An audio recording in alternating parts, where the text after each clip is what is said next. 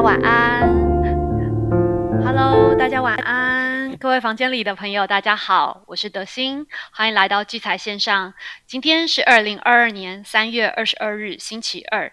聚财线上现在是每周日、每周二与每周四晚上九点在 Clubhouse 首播，八点五十分呢，我们就会开启房间播好听的音乐。节目结束后呢，我们就会上传 Podcast 与聚财网的 YouTube 频道，也请大家把聚财网的 YouTube 频道订阅，并且开启小铃铛。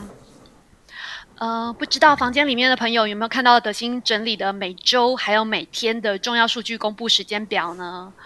如果有看到的朋友，有没有发现这几天不无论是 Powell 或是 FOMC 的成员，还有澳洲联储、欧洲央行、英国央行、瑞士央行，总之就是众多的央行大咖都在不同时间发表演说。如果我没有漏算的话，这周光是费的官员谈话就总共有十八场，这个数字真的很惊人。好，当然这些所有里面最受瞩目的就是 Powell 了。Powell 昨天的谈话，德先帮大家总结成下面几点：第一啊，就是呃，之后 FOMC 哦，有可能一次或是多次是升息两码。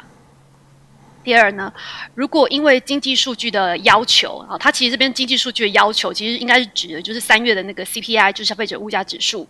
哦，如果呢有这个数，如果数据显示啊，呃，数据的反应啊，会造成他说没有什么事情啊，可以阻止他们五月要直接升息两码哦。好，第三点呢，就是如果需要的时候，费的会用非常规呃的力度来做货币紧缩。即使利率是超要超过中性中性水平，他们都会这么做。那其实市场普遍解读 Powell 的这个谈话，根本就是为了今年一次升息两码打开了一个大门。而且呢，Powell 在打击通膨的态度上，也比上周 FOMC 会议的时候更鹰派，也就更强烈。目前 CME 上面的那个非 Watch 呢，对于五月份升息两码的几率啊，已经来到了六十一点六 percent。也因为昨天晚上 Powell 这个非常超鹰派的谈话啊，美国公债殖利率都是炸大涨的。目前即时啊，两年期的美国公债啊，殖利率来到二点一八一，上涨了二点九三个百分点。十年期的公债呢，殖利率来到了二点三五一，上涨了二点四四个百分点。那目前的美元指数呢，即时是来到了九十八点四五三啊，大约是平盘附近。昨天美股四大指数呢，道琼、纳斯达克、S M P 跟费城半导体哦，都是略微下跌的。好，我们回到台湾市场啊，今天的台股呢是小跌零点六五点，收盘来到了一万七千五百五十九点，成交量两千三百七十七亿。在各族群的占比中呢，第一名呢是电子类股的五十二点一 percent，第二名呢是运输类股的十二点四 percent。第三名呢是化学生技医疗股的1.9 percent。呃，在三大法人的部分呢，今天投信跟自营商呢都是买超的，外资是卖超。投信买超呢是17.36亿，自营商买超了2.08亿，外资是卖超了3.54 3.54亿。在外资买卖超的排行榜呢，今天外资买超的前五名。第一名呢是王道银行一万四千三百多张，第二名是中信金一万一千九百多张，第三名是中工一万一千六百多张，第四名是玉山金一万一千六百多张，第五名是国泰台湾加权反一一万一千四百多张。在外资卖超的前五名，第一名呢是华航的一万两千七百多张，第二名是元大金的九千多张。第三名是长荣行的九千四百多张，第五名是长荣九千两百多张，第五名是开发金的八千三百多张。在投信买卖超的排行榜呢，今天投信买超的前五名，第一名呢是中红的五千七百多张，第二名是华通的四千九百多张，第三名是人保的两千一百多张，第四名是旗红的两千一百多张。第五名是联电的一千七百多张，在投新卖超的前五名呢，第一名呢是南亚科五千四百多张，第二名是强茂的五千四百多张，第三名是南地的四千三百多张，第五名是博智的一千七百多张，哦，第四名不好意思，第五名是华航的一千六百多张，在自营商买卖超的排行榜。今天自营商买超的前五名呢，第一名呢是元大台湾沪深三百正二，七千五百多张；第二名是旗舰口 S M P 布兰特油正二，六千五百多张；第三名中信中国高股息五千两百多张；第四名国泰智能电动车四千两百多张；第五名奇元大 S M P 石油三千七百多张。在自营商卖超的前五名，第一名是奇源大 S M P 原油反一五万六千五百多张，卖超的第二名呢是元大台湾五十反一的五万三千三百多张，第三名国泰台湾加权反一的一万三千五百多张，第四名是富邦台湾加权反一的八千三百多张，第五名是国泰台国泰永续高股息的七千两百多张。好，接下来我们来关心一下目前犀利股神的一个战况啊。目前呢，犀利股神的前三名啊，第一名呢是三千雷动，那目前是持有台华投控、阳明还有长荣的空单。第二名的 Michael 许二五呢，他目前是持有汉讯的空单，还有台波、云城的多单。第三名现在是易智，他目前是持有绿电、辣椒。A E S K Y 的空单，好，那我接下来就把时间交给瑞奇哥，瑞奇哥晚安。一德兴晚安，各位聚财线上房间的朋友，大家晚安，我是吴明哲啊。那很高兴今天星期二了哈。那我们这几天其实大家可以发觉到盘中呢，这个盘中的这个大盘预估量，其实大概就是有稍微又又缩下来，大家发觉就是。最近就是当那个大涨四五百点之后，然后后面大概就伴随着什么？伴随着这个量缩。那这个跟前一次呢？跟前一次是不是很像？如果如果你最近还是比较有在关心指数的变动的话，也就是说，这个就指数来看，三月十号跟上星期四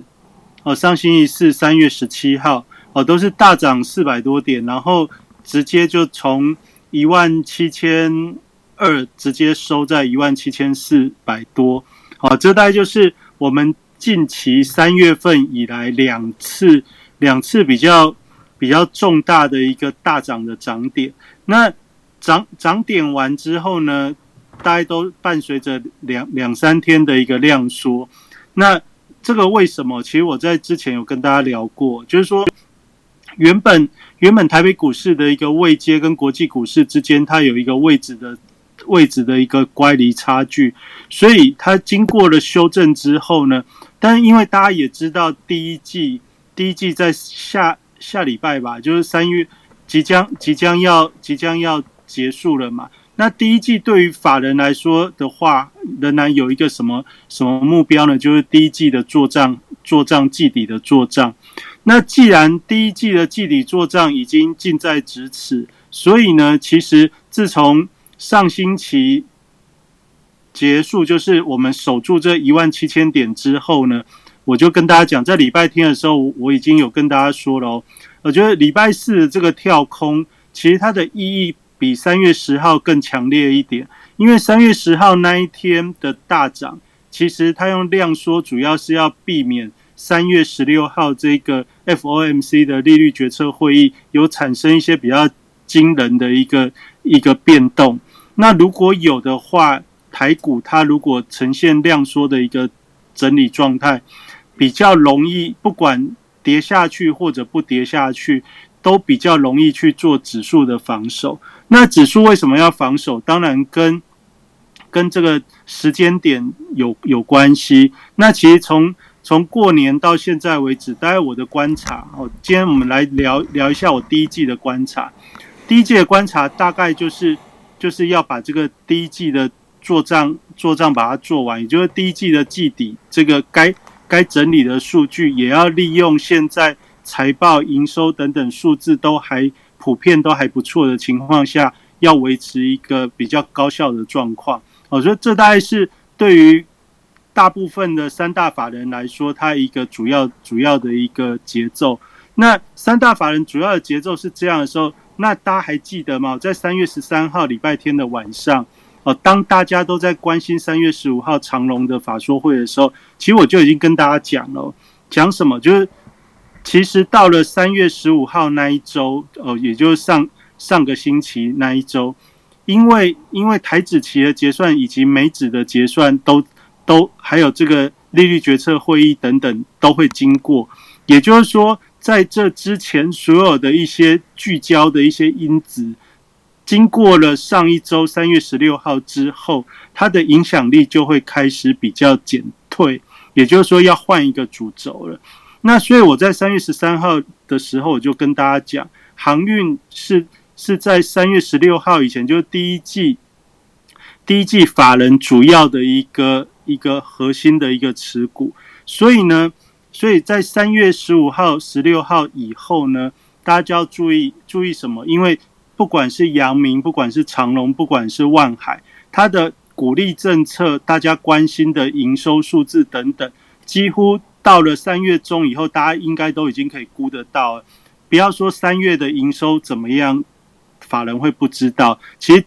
稍微探听一下，说哎有没有延续，甚至大家可以在媒体上也可以看到台台华董事长哦，有有针对航运业的一个景气都有。都有透露出端倪，也就是说，你只要是长期在做航运追踪的一个法人的话，你基本上从这些蛛丝马迹当中，你大概就可以知道三月份营收，你不用等到四月初，你大概已经可以估得出来。那三月份营收估出来之后，很简单的，第一季的营收、第一季的获利，大致上也就八九不离十。也就是说，到了三月十三号、三月十五号这个时候，就是当这些。这些货柜三雄在公在做法说会的时候，公布鼓励政策的时候，其实对于这些法人来说，基本上他想的就是说，该知道的他大概都知道了，股价该反映的也都在这段时间都反映了，所以货柜三雄的这些股价的数字，从过年前后的一百三十元的分水岭，我以长隆做举例。哦，一百三十元的长龙是做一个多空的分水岭之后，最高挑战到一百七十元。挑战一百七十元的时候，其实已经把大家对于它的股利的预期以及营收的一个预期，也就是第一季的财报展望等等，都已经把它预期进去了。那预期进去之后，大家在意的事情是有没有额外的惊喜？额外的惊喜就是鼓励政策，额外的惊喜就是这个利率决策会议会不会有其他？更不一样的一个结果，结果都没有的时候，结果都没有的时候，你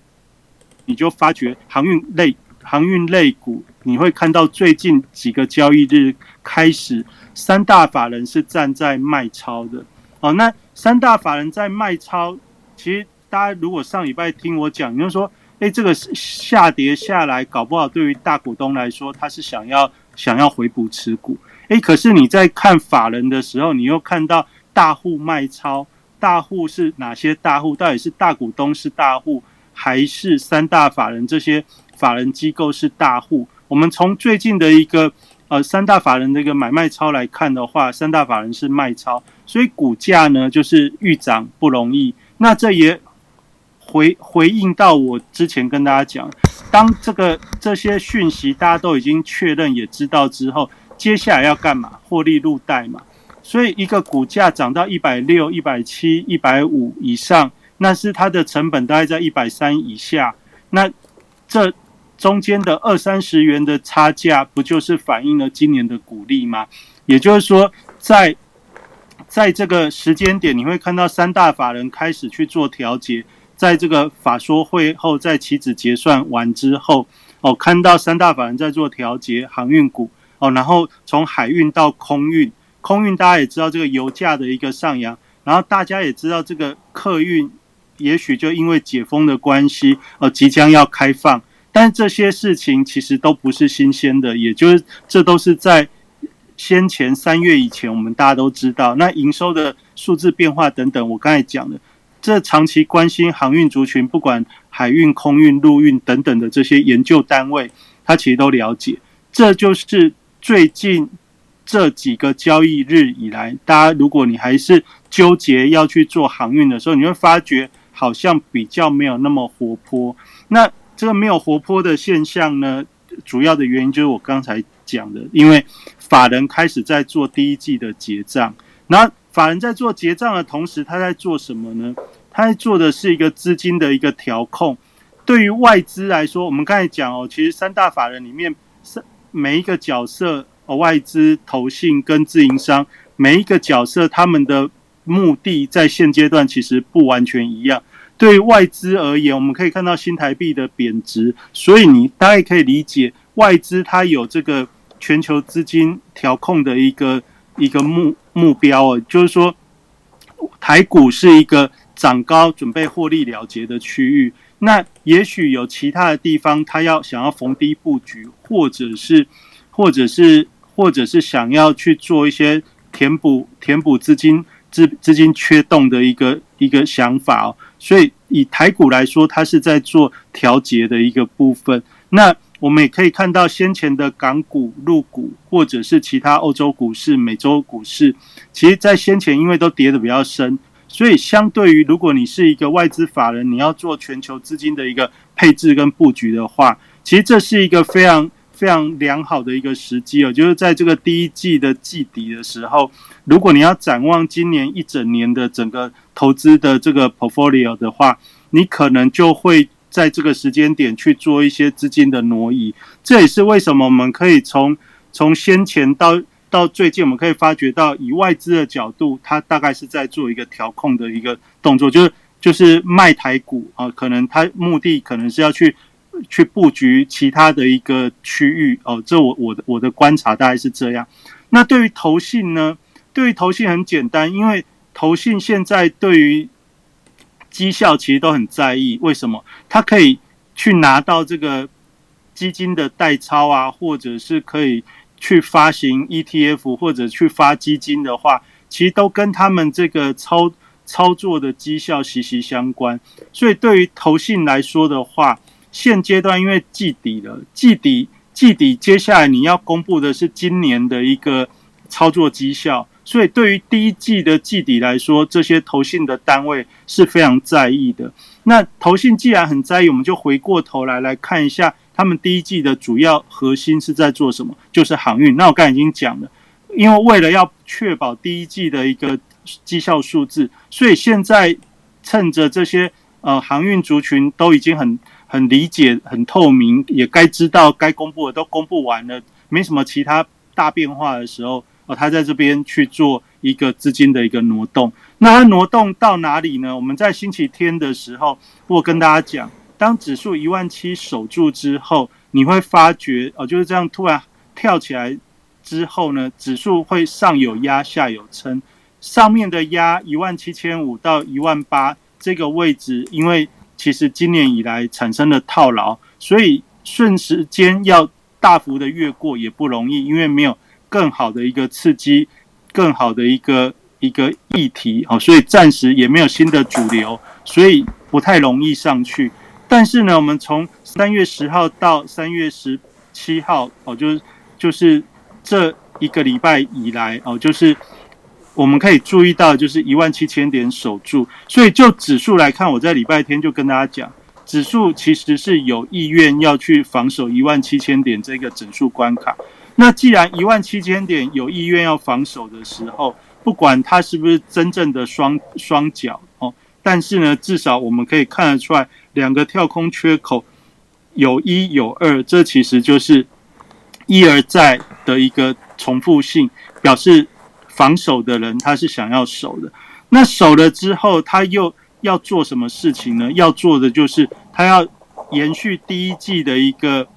延续第一季的一个好好绩效，开始要找第二季到第三季的一个一个标的哦，就是要延续它的一个。全年的一个操作操作的一个绩效的一个目标的话，现阶段它就开始需要做一点资金的挪动。所以呢，我们在礼拜天就跟大家聊到，这个指数既然守了一万七，接下来就是指数不太会动，股票会轮流动的一个一个节奏。那我在礼拜天的时候节目当中也跟大家聊到，从上礼拜五的一个三大法人的动作，我看到。很多的这个金控股是三大法人在流入资金的一个一个一个目标位置。那我们到了今天晚上，我们再来看一下，今天晚上我们看三大法人买什么。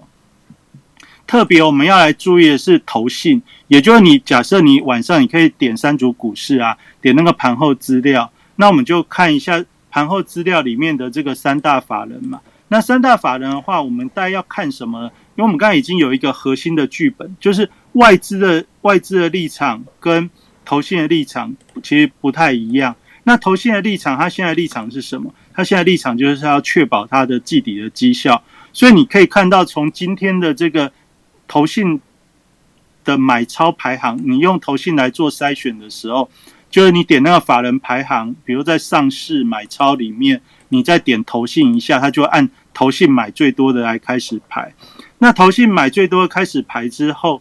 当然我们这是以张数，呃，一般的这个手机的这个排行都是以手机的，就以张数去做排行。那你看到张数排比较多的第一名是中红。第二名是华通，再是人保、旗宏、联电、兆丰、金象电、友达、英业达、永丰金、开发金。哦，这些如果你把这些股票看下来之后，你会发觉他们大概有一个共通的特性，就是这个鼓励政策应该都会不错。比如说联电最近跌，就是今年以来股价跌的是蛮蛮多的。那但是如果你搭配到它这个现金股利三元来看的话，五十五十五十几元的联电搭配三元的现金股利的这个股利政策的时候，你就会发觉，哎，联电现在的价格似乎还不错哦。就是大家如果去算所谓的直利率的话，哦，这样子算起来感觉还不错。那联电的下面是兆丰金啊，兆丰金大家就知道，反正就是。呃，大家认为很稳定的金控，金控，然后兆丰金下面的金控还有很多，有有有这个永丰金，有开发金等等。好，那也就是说，延续了礼拜天的这个角度，到到今天来看的话，金控现在是他们卖出了这些航运族群之后，资金开始流入的部分。那你会说，诶，为什么金控虽然有有买盘，但是？但是好像涨幅不会很大，因为这个不是现在要表现的，所以要默默的接，默默的接就是有，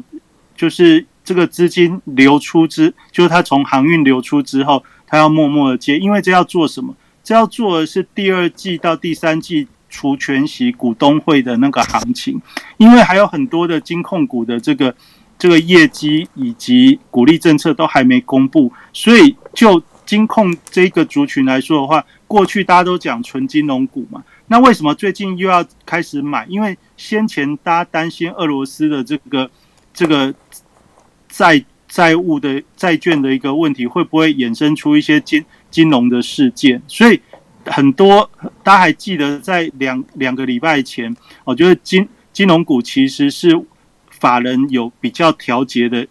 有调节一段时间的，那经过了三月十六号到上星期四、星期五之后，哎，大家发觉，哎，俄罗斯的这个事情好像也没有引起太大的风暴，所以呢，大家就回归什么，继续存股哦，因为你只要你的投资组合里面拥有金融股的这种长期部位的话，基本上一年的这个股利的报酬，它就可以稳住你整个投资组合里面。一个蛮重要的一个呃一个一个一个数数数字的成分，所以呢，对于对于现在投信来看的话，我从从这个买卖的一个角度来看，我认为现在投信在做的就是调节第一季他们他们压的这个航运啊、钢铁这些族群，然后再转转什么，再转再转直利率比较好的一些股票。那我也跟。大家有曾经提过，像面板族群，它的股价很低，所以它容易反映高值利率。那它的股利还没有公布，所以你可以从这个投信的一个买盘，大家可以知道，它在现阶段资金流入的一个角度就是这样的一个方向。那这个方向，如果你了解之后，这也显示出说，对于第二季的内资法人来说，大家着重的是这些。出出全息的一个鼓励政策，那所以呢，所以这个方向其实就是在我们第一季的季底到第二季的时候，我们大概陆续可以来做确认的事情。所以你看到投信的买盘，他买的就算是电子股啊，你看像金相电，金相电今天很强劲，当然它的强劲有其他筹码的因素之外，最重要的是什么？它能够它能够配出两块二的现金，再加一元的现金减资，也就是说，它是破除了这个。这个最近减资魔咒的少数的股票，那但是呢，它它的这个这个买盘其实也显示出说，这个对 PCB 族群的一个部分，因为从金像店里面，我们今天还看到，像华通也是第一季以来投信持续一直都有在买进的一个股票，那这样子的一个主轴，你大概就可以从从。这样子的一个观察当中，去衍生出说，这个第一季的季末衔接到第二季的一个时间点的时候，那大概大概的一个资金资金的组合跟流流动，大概就会这样子。那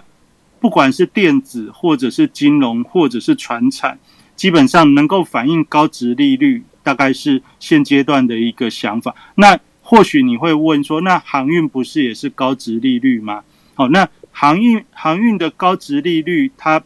现在已经在之前的股价当中其实反映掉了。那也就是说，我刚才讲的那个、那个、那个想法哦，就是他们第一季压在那边，现在基本上他把本来要赚的股息，其实已经反映到价差里面，现在把它卖掉，其实退一些资金出来，可以去压。低价的这些高值利率的股票，大家可以看到，这些今天投信内资买的股票当中，几乎没有高于一百元的，哦，就大概都是，甚至有非常多，大概就是四五十元以下的股票，哦，所以这这大概就是，这大概就是现阶段大盘大盘量缩之下呢，哦，就是外资跟投信大概在做的事。那外资为什么为什么不会砍股票呢？因为他退资金的话，趁现在没什么事情，逢高慢慢卖，能卖多少比砍砍低卖更更有用。而这代就是这代就是你会觉得说，哎，量缩哦，但是好像也不太会跌啊。这啊，股票好像很会涨哦，没错，你可以看到我们今天第二个标题，今天今天这个标题是说，大家会觉得这个大盘很焦灼，不太会动。但是呢，我礼拜天就有跟大家讲，当指数。稳住的时候，量缩，那会变成股票的轮动。那股票轮动会有一个现象，就是涨停的股票会开始变多。哦，这大概我从从三三月十几号的节目大概有讲过几次哦。那所以我们可以看，假设你看一下这个热门排行，我们看今天的涨涨幅排行里面，今天的涨幅排行里面，你去看涨停板的家数超过二十家，通常一个会。就是指数稳定之后，没有其他特别的情况下，有行情，就股票会轮动的一个背景，基本上涨停的加速就会开始变多啊。那涨停的加速开始变多呢，其实这代表的是一些大股东比较积极要回补持股的一个展现。所以你看到涨幅排行榜里面很多涨的股票，都不是我们心目中的。优优选的股票，甚至很多股票，你一看那个名字，你会觉得很陌生。我比如举举个例子，像新世纪，新世纪今年年初到现在也好几次涨停，但是但是它的本质，我相信大部分有做股票的投资朋友，你大概也不是很放心去买很多。然后再什么呃，易通展啊，或者是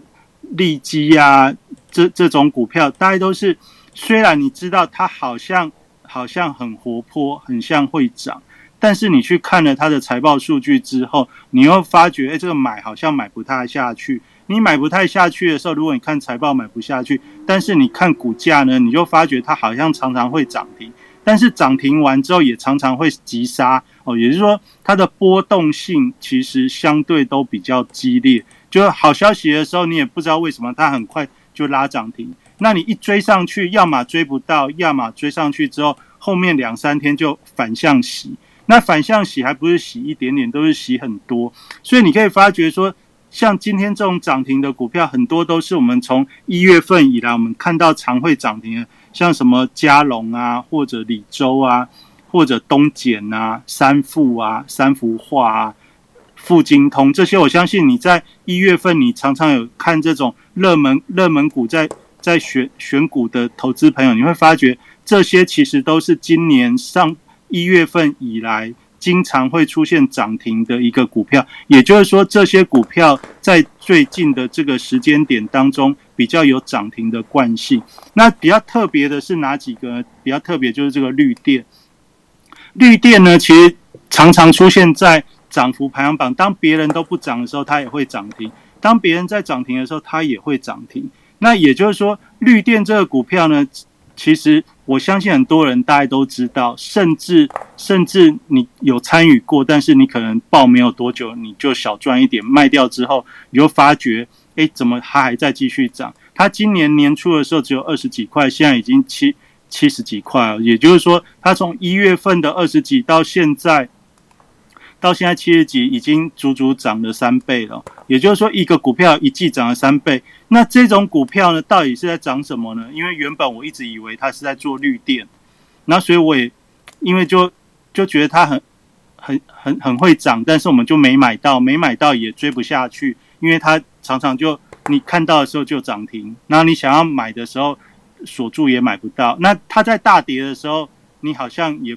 感觉说是不是涨完了，也不敢不敢不敢再做，哎，就这样一路看，所以我相信很多人都知道绿电。那我今天终于哦，就是它涨了三个月之后，终于在季底，我终于忍不住了去研究一下绿电到底在干嘛哦。因为以前在涨的时候就觉得应该是投机氛围比较大的股票啊，就是会这样乱涨啊，但是呢就没有真的花一点精神去研究人家如何讨论它。那今天终于忍不住了，那想说好来去。研究一下，那这个绿电呢？其实它不是在做绿，不是在做绿绿能哦。其实绿电它主要是由十几家这种电机、电机的厂商啊，就是做那种电器的厂商，他们合资组组的一个呃，就是电器回收的一个公司。所以它最主要的核心核心的工工作呢，是在收这些废家电、废废弃的家电哦，就是。把废弃的家电里面，它有一些金属呢，拿出来提炼。所以，比如说现在最近铜价啊，或者是或金属，呃，铜价还有什么什么金属之类的价格在在上涨。那它它的这个它的核心的工作是把这些家电里面的这些有价金属呢，把它还原出来。那还原出来，因为因为这些。有价金属的这个价格现在水涨船高，所以相对应的，它的预预期预期的这个收益会比以前提高很多。哦，目前来看，大概它上涨的主要的主要的论述大概是这个样子。但是呢，以它的财报过去的财报来看的话，会不会真的就因为今年的这样子的一个回收回收市场的这些金属价格大涨？而真的能产生很大的一个改变，我相信大家也不会不会这样子就相信。但是我们在做股票的时候，常常会发觉那种财报看似不亮眼，但是有一个隐藏梦在在背后的股票，往往会涨得让大家直呼直呼啧啧，就不知道它到底为什么。那我其实我今天就针对了这个这个绿电，那再加上三幅画，再加上大鲁阁。因为我大概都都稍微在就真的比较花花一点精神去讨看看人家在在在讨论他大概在讲些什么。那三幅画呢？三幅画大家都知道，它有打进这些半导体的一个供应链啊，这大概就是大家知道。但其实如果你细部再去探究它一个跟别的特化特化原料厂商比较不一样的地方，是它的它的一个。它的一个技术核心呢，它来自于回收这个废废废化原料，就是说，它虽然是生产这些特特殊用的化学原料，但是呢，它的出发点它不是去买人家国外的原料来加工而已，它一个很重要的一个一个一个方向是，它把人家用剩的那些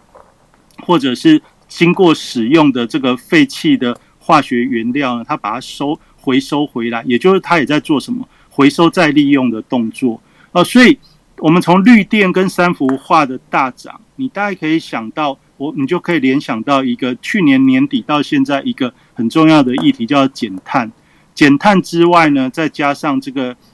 绿色爱地球环保的一个议题，也就是 ESG 的概念。哦，大家 ESG 的概念也许都有听过。那我从绿电跟三幅画，就当我比较比较认真去去去查询之后呢，我的我的观察大概就是，他们主要这一这一波在大涨的一个基基础论点，大概就是跟 ESG 的这个爱地球环保的一个一个概念有蛮大的一个关系哦。就是它，如果你只是单纯看财报的一个角度来看的话，它。的确不值这个价钱，但是如果你把它的概念跟议题加进去的话，它是少数台湾的这个上市柜企业里面现在符合这种趋势潮流的一个一个一个题目的公司。好，所以大概大概是这样子。那当然，我等下还会跟大家讲，用比较比较玄学的一个角度，我们还可以看一下为什么。那第三个大鲁阁，大鲁阁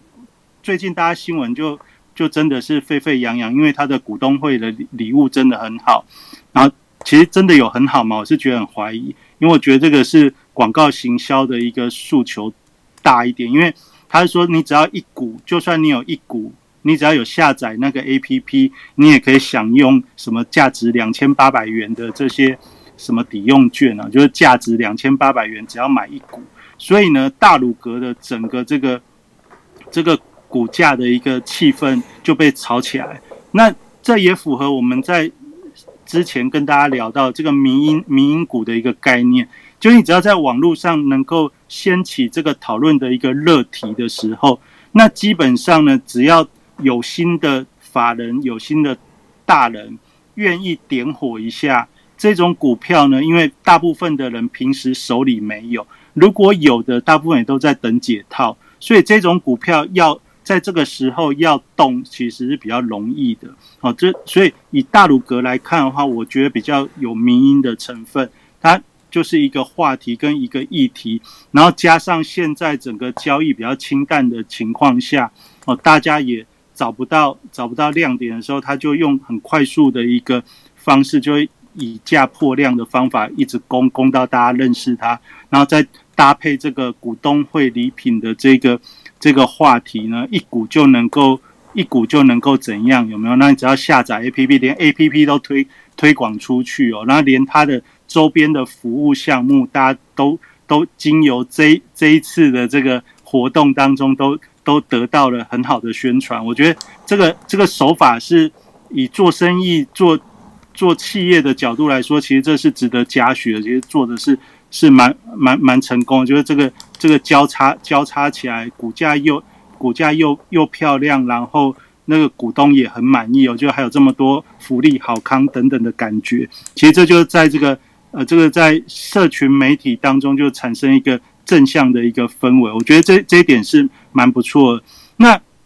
我们刚才讲这个绿电三幅画之之后呢，其实其实今年呢是虎年。虎年呢，这在这在我们的这个五行里面哦，就我今天今天顺便因为讲了绿电三幅画之后，我突然就就觉得，哎，这个隐隐有一些感感觉。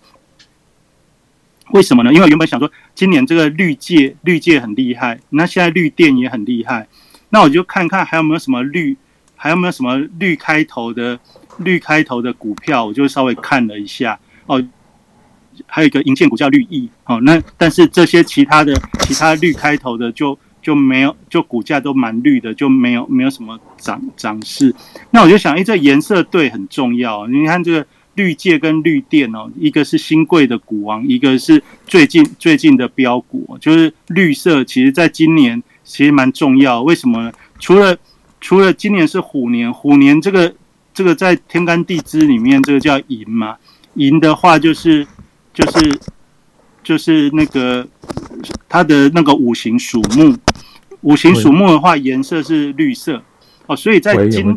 今年来说的话，对于这些，如果我们用五行数数的一个一个角度来来看的话呢，这个这个绿色呢，其实是有其实是当令哦，就是在今年来说是一个是一个不错的颜色。那再加上今年要选举，大家也许都已经忘记今年是今年是选举年。那选举年的话，我们最近常在讲颜色对很重要。那这个绿界跟绿电其实颜色就很对了，它就是它就是这个绿色开头。那这个三幅画它也有重哦，为什么？因为那个三呢，三也是在数字密码里面，三就是属于。属于木木系的一个数字，就是五行也是属木，也就是说今年五行属木的这些企业，跟这个这个颜色绿色的这个企业感觉还不错，所以我们来看一下今天涨幅排行榜啊。其实这讲之后，我也觉得这个有没有有没有什么特有没有有没有一些贯通性，至少在最近来看有没有有没有符合哦？那你看今天今天的这个涨幅排行榜里面三副。哦，三副三也是属于木木系的嘛，就是三这个字哦，三副这个这个字，你看三副就是木木系的这个字会富有，所以这个今年为什么三副可以相较于其他的这些旅旅行社股来说，它比比较突出？诶，这跟这个名字有关系吗？我，大家也许可以可以可以参考注意看看，然后再往下看呢，还有什么呢？往下看什么东科？那这个属木呢？木木在这个五五行里面，颜色里面，我刚才已经讲了。那在在我们的方位学来说的话，那这个木木的五行呢，它属于东方嘛，所以东方木。那东方木，所以有东的有东的这个名字呢，诶，它也会东哦哦，所以你像东科间就登了。然后东简东简最近最近也蛮蛮会动的哦，所以你看这个都有东，那有。然后再往下往下看的时候，你看爱山林哦，爱山林也是很多木哦，就有有山有有林的，这也是很多木啊。这个大概就是用另外一个另外一个角度来看，那化工股有一个三晃，三晃也有山，然后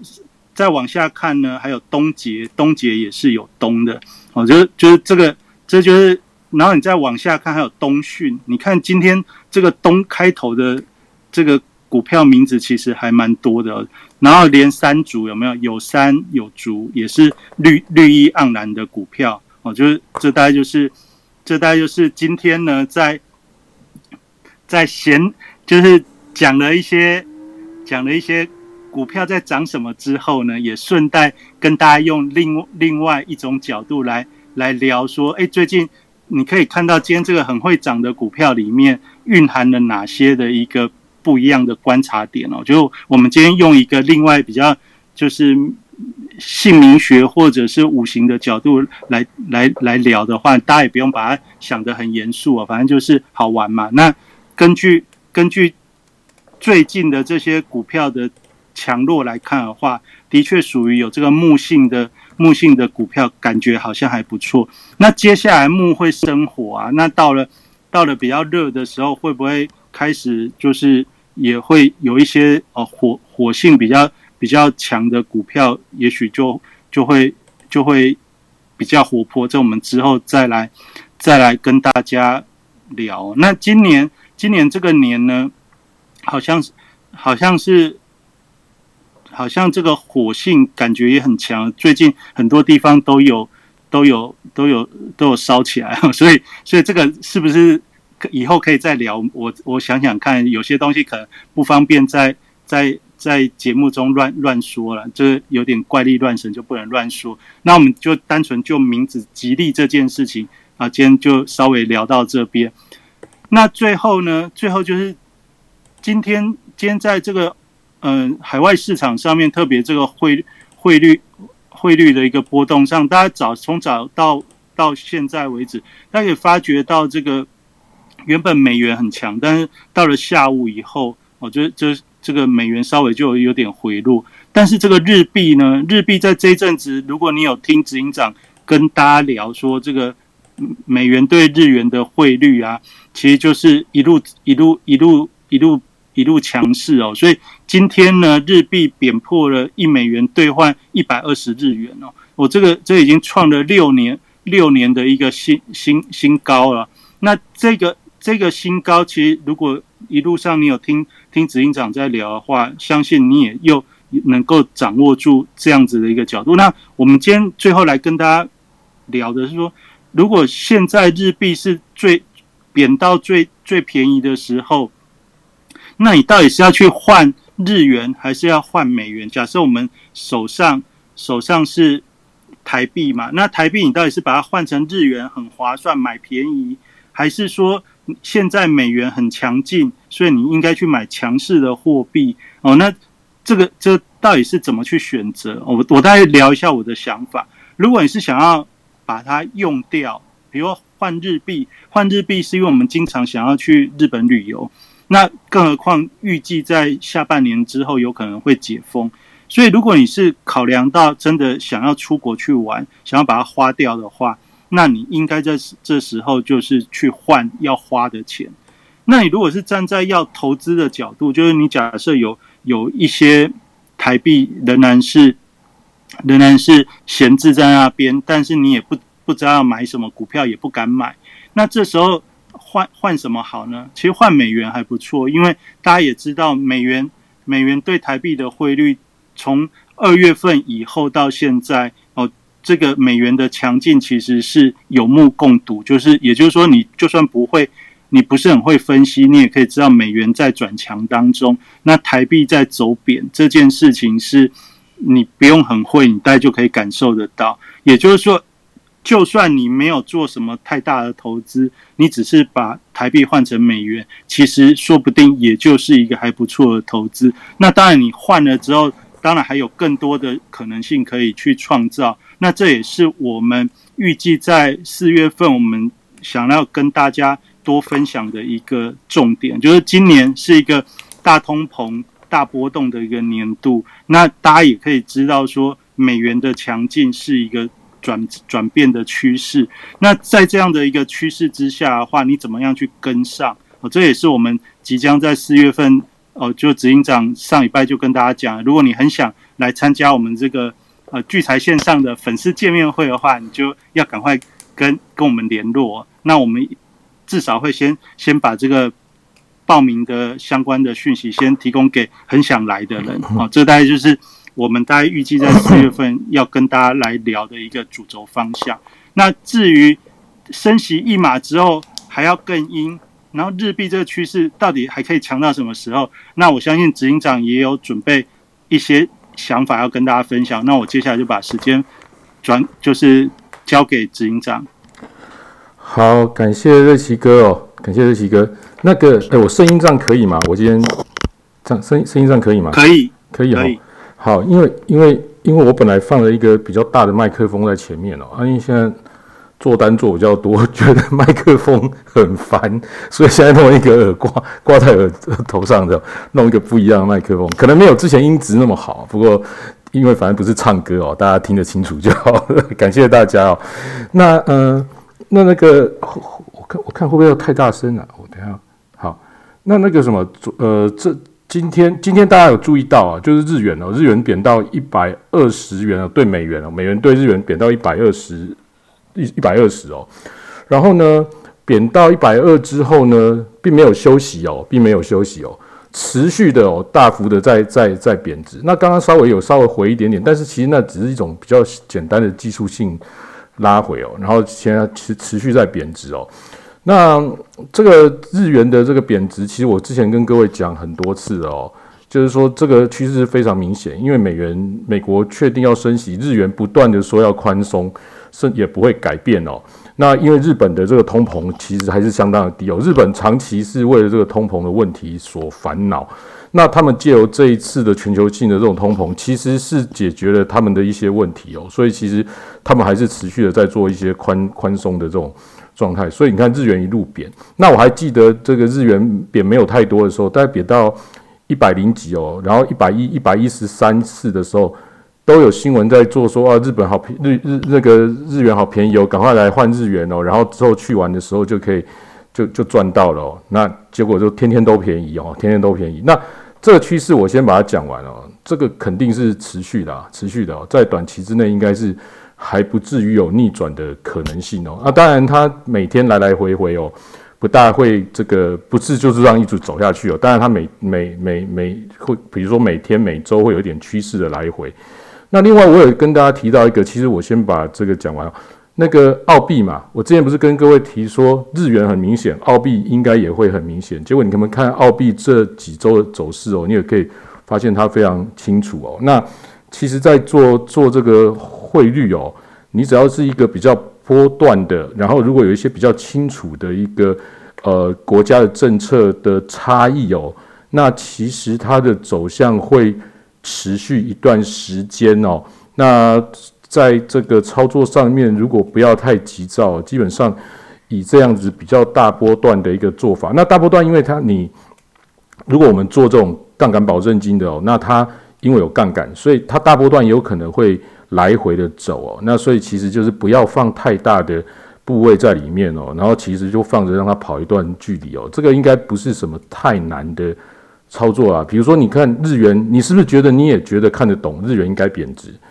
那你为什么不去参与呢？所以，我们我先破题哦。我们题目就是日币贬到一百二，换日元还是换美元？哦，那当然日元当然就是不要换日元了，不要想说哦，我换先换日元，以后去日本玩就便宜了。去日本玩不知道还多久以后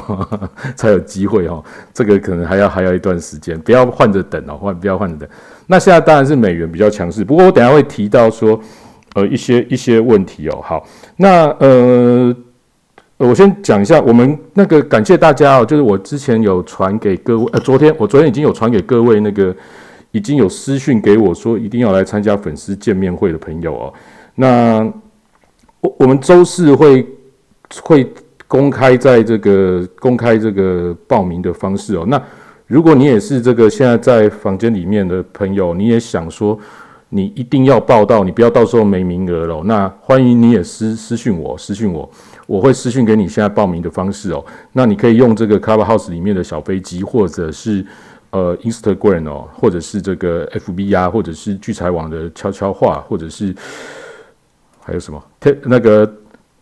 Te Telegram 的那个那个那个我们的群嘛，就是哎，我们上面有那个聚财线上的群，Te 你看到我名字点进来，其实就可以传给我了，你就跟我说你一定要报名到哈，那我会先传报名的方式给你。然后我明天还有一个分享哦，就是我会那个交易全世界的一个分享哦。那其实我这几天我上我有提到，我上次跟各位那个交易全世界的分享，做那个货币对啊，那个美美股指数啊，还有这个黄金原油的一些操作方法。然后有一个就是希望就是一直以来操作都让不知道怎么去教哦，因为你要操作这种海外的东西，你可能要懂一些。总金啊，哦，懂一些这个国际的局势啊，哈，懂懂一些这个这个货币政策啊，哦，都要懂一些。那其实对一般人来讲，可能是有点困难哦。那那有没有什么方式比较简单，可以操作比较入门哦？那这这其实我长期以来一直在困扰着我。那前阵子弄出了一个 一些一些一些方法，然后上次帮大家上课之后，哎，觉得好像真的可行哦。我上周又开始自己打实单，用那个方式自己打实单，就把事情都调整之后开始打实单，已经连续一二三四五，基本上已经连续五天哦，连连打五天，连续五天都获利哦。那这个玩打法，我明天会在那个里面分享给各位朋友。那你们如果想听，明天是来不及了啦哦。那不过不过不过这个。以后我一样有机会也会再分享给大家哦。好，那呃，来讲一下这个，还有留言哦。那个 YouTube 上面有人留言哦，说什么中国的媒体怎么能听哦？误解我之前跟各位分享的那个，我我我我是说我是说西方的媒体，我是说这个因为战争的这个新闻。好，那它其实是战争的一部分，所以战争能够出来的新闻基本上已经被过滤过或筛选，或者是刻意制造。所以西方国家出来的新闻跟俄罗斯出来的新闻，啊，其实你听单方面其实都有所偏颇。那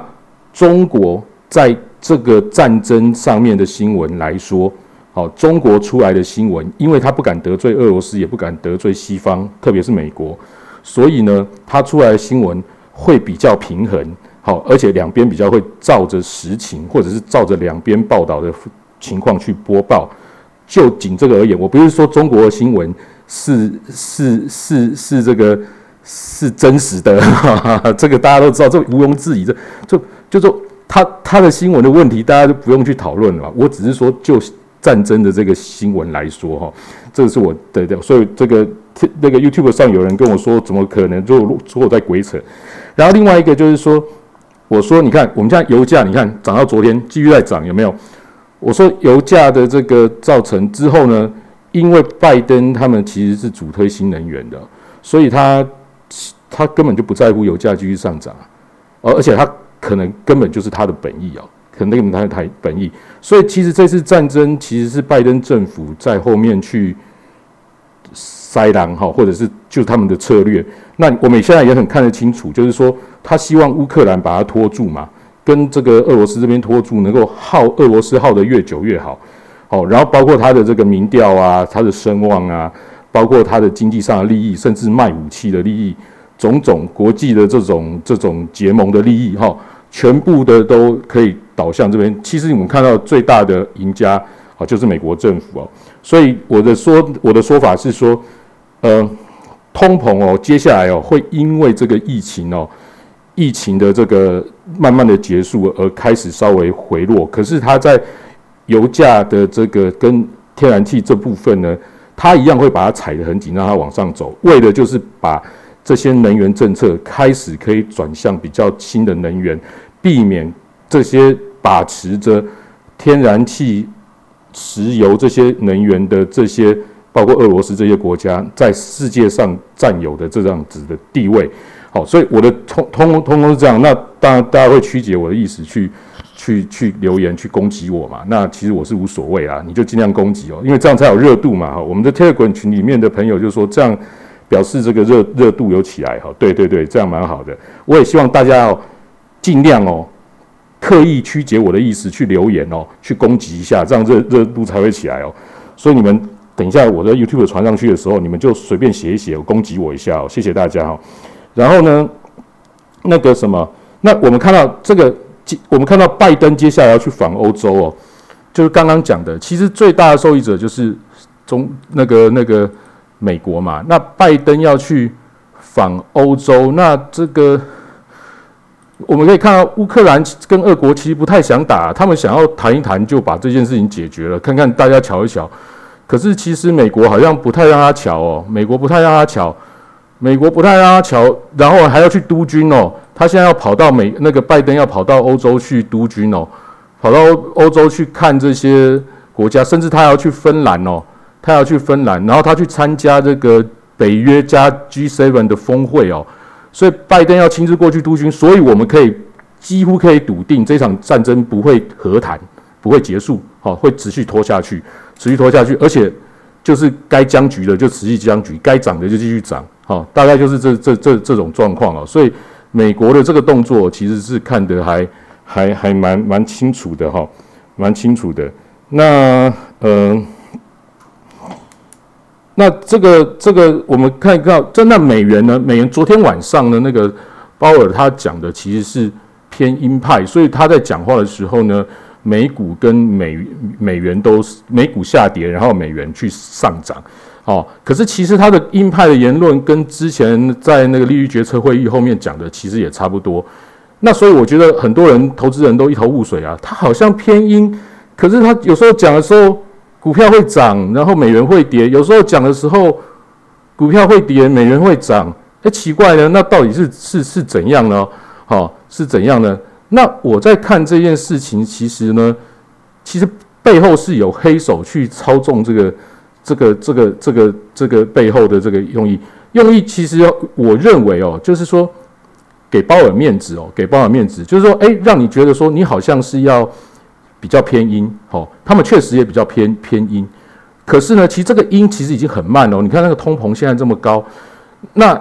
但是呢，你看我们现在看到，包括道琼啊、纳斯达克现在又持续持续的在大涨，啊，美元其实现在其实是是走弱的哦，美元现在现在走弱的。所以，我们实际上看到这些金融市场的这这个这个这个变化呢，金融市场的变化其实看得出来，其实它它这这感觉是宽松的哦，感觉是宽松的，所以你会有点奇怪，那有点奇怪。我们现在回头看一件事情哦，就是这边其实也有人要想要我来聊一下这个，就是说俄罗斯的这个债券在四月十五号会违约，然后有这个不知道哪一家蛮蛮多金融机构讲说，如果俄罗斯这个违约的话，会造成这个会造成像雷曼风暴、金融海啸一样的这种状况哦。那是不是有这个可能性？好，那第一呢？俄罗斯他如果到时候四月十五号他钱付不出来，他应该就是给卢布啊，哦，那给卢布呢，这没关系。那是不是真的造成违约？那这是另外一回事哦，因为就是说他给卢布算不算违约？这这个不知道，这这个再说。可是它会造成什么问题呢？它会造成什么问题？它会造成这个金融市场的这个，呃，就等于说俄罗斯国债违约的话，肯定造成金融市场的这个大乱哦。可金融市场大乱，那。这样子一来，我们看看过去两次甚至三次，比如说过去十年来比较重大的金融事件，就是两千零八年房地美、房利美造成的金融海啸，包括雷曼倒闭，好，那后来的欧债危机跟这个跟这个疫情造成的东西，当时的这种下去之后呢，它它的这种连锁效应哦，我们现在是没有办法分析的。因为现在太多金融商品是互绑，然后呢又有互相的这种债务跟权利的这种这种关系，然后每一种合约有的去拆散，再再结合，再去卖，然后又二二次、三次这样一直拖下去，所以是完全没有办法知道它的这个这个后续的效应会是怎样。可是呢，我们可以想见哦，如果这个出来之后，为了要去止稳这件事情。包括我刚刚讲的，就金融海啸、欧债什么的，这一路来，包括这个疫情一下来，做了什么事情，就是 Q E，就是 Q E。所以呢，我们看到现在一路是鹰派的这种言论跟这种策略在走，可是会不会我们四月多会看到无限 Q E？你们认为有没有可能？所以搞得，哎，看起来美元不太不不，其实也不算强哦。以这样来讲，美元是不太强。那当然，我讲过说美元强弱是相对性的，也就是说，其他的这个国家的这个升息的速度更快，紧缩的更快。可是你看看，连美股也不弱啊，连美股没有，其实连黄金也不太跌啊，对不对？那这样会不会其实背后隐藏着就是？还有随时可能再宽松的可能性，而且如果是俄罗斯的问题是很大的，它造成金融连锁效应的时候，为了这个，因为这种东西是救急不救穷，它当下如果你没有没有把这个流动性打弄弄出下去的时候，就会像雷曼一样瞬间倒掉。那雷曼当时倒掉的时候，后续可能还有一些保险公司啊什么的，全部都要倒掉，所以他必须把赶快把钱扎下去哦。所以有没有到时候他如果是债务出现问题的时候呢，会出现快速 QE 的可能性哦？那所以我们可以看出，它的背后隐藏着其实看起来很阴哦，隐藏着这种状况其实是有点奇怪哦，有点奇怪哦。那造成这种感觉，这个这个资金 party 哦，这个好像还持续在上演中哦。那这背后是不是就是这样子而来？那？而不是，而不是我嗅到，其实就不像是什么经济要复苏啊什么的，不太像嘛。你这个如果这个这个这个通膨那么高，好，然后这个这个这个这个各种的这种物料什么的运送这么的问题这么大，好，然后大家的景气这个状况又不太好，哦，然后你看台湾又缺电，不止台湾缺，大陆又封锁。哦，对不对？这这怎么可能经济会好嘛？是不是隐藏着这个资金趴？资金趴其实还在继续啊，哈，还在继续。所以这个我们可以可以好好的哦，来来持续持续观察啊。那这可能是我今天比较新提出来的一个观点了，因为特别我觉得这几天让看这个鲍尔的动作跟金融市场上的反应哦，其实有点有点有点怪怪的，哦有点怪怪的。有点怪怪，那当然你说新台币这样子会不会？诶，那新台币会不会也变强？那不会啦，因为就像我讲的，它只是流动性出问题哦，流动性问题所以还是尽量抽资金。所以在我们这种台湾的这些资金会干嘛？应该还是陆续的往回抽哦，往回抽，因为这个资金会变成接下来是是蛮重要的事情，所以尽量靠在自己比较接近的位置哦，其实是是比较好的，比较理想的。所以各个投资机构大概也是这样的的的情况，在做资金上的调度跟安排哦。好吧，那我今天大概跟各位这边讲一下。那如果你真的很想要我们那个这个大通膨、大波动的这个投资机会哦，大翻身的机会，也就是我们这个粉丝见面会哦，你觉得你一定要来哦，然后。在线上听我聊那么久了，那我们可以见个面，当面聊。那我我跟热奇哥一最后一定会让大家随便 Q&A 啊，哦，就是随随随你们问。哦，那当当然当然我们就尽其所能的答。哦那欢迎大家可以来现场一起同乐哦，然后一起一起一起讨论哈，然后一起看看接下来要怎么呃跟大家一起赚钱，这样好不好？好，那感谢大家哦，那个长期来的对我们的收听哦，那。呃，希望到时候不要小猫两三只哦，大家可以尽量来。好好，那谢谢大家。那今天大家聊到这边哦，感谢大家收听。我们下次节目是好星期四晚上九点哦，那欢迎大家准时收听。好，就到这边喽，晚安，拜拜。哎，有没有人留言啊？对，你们以后可以留言在下面那边。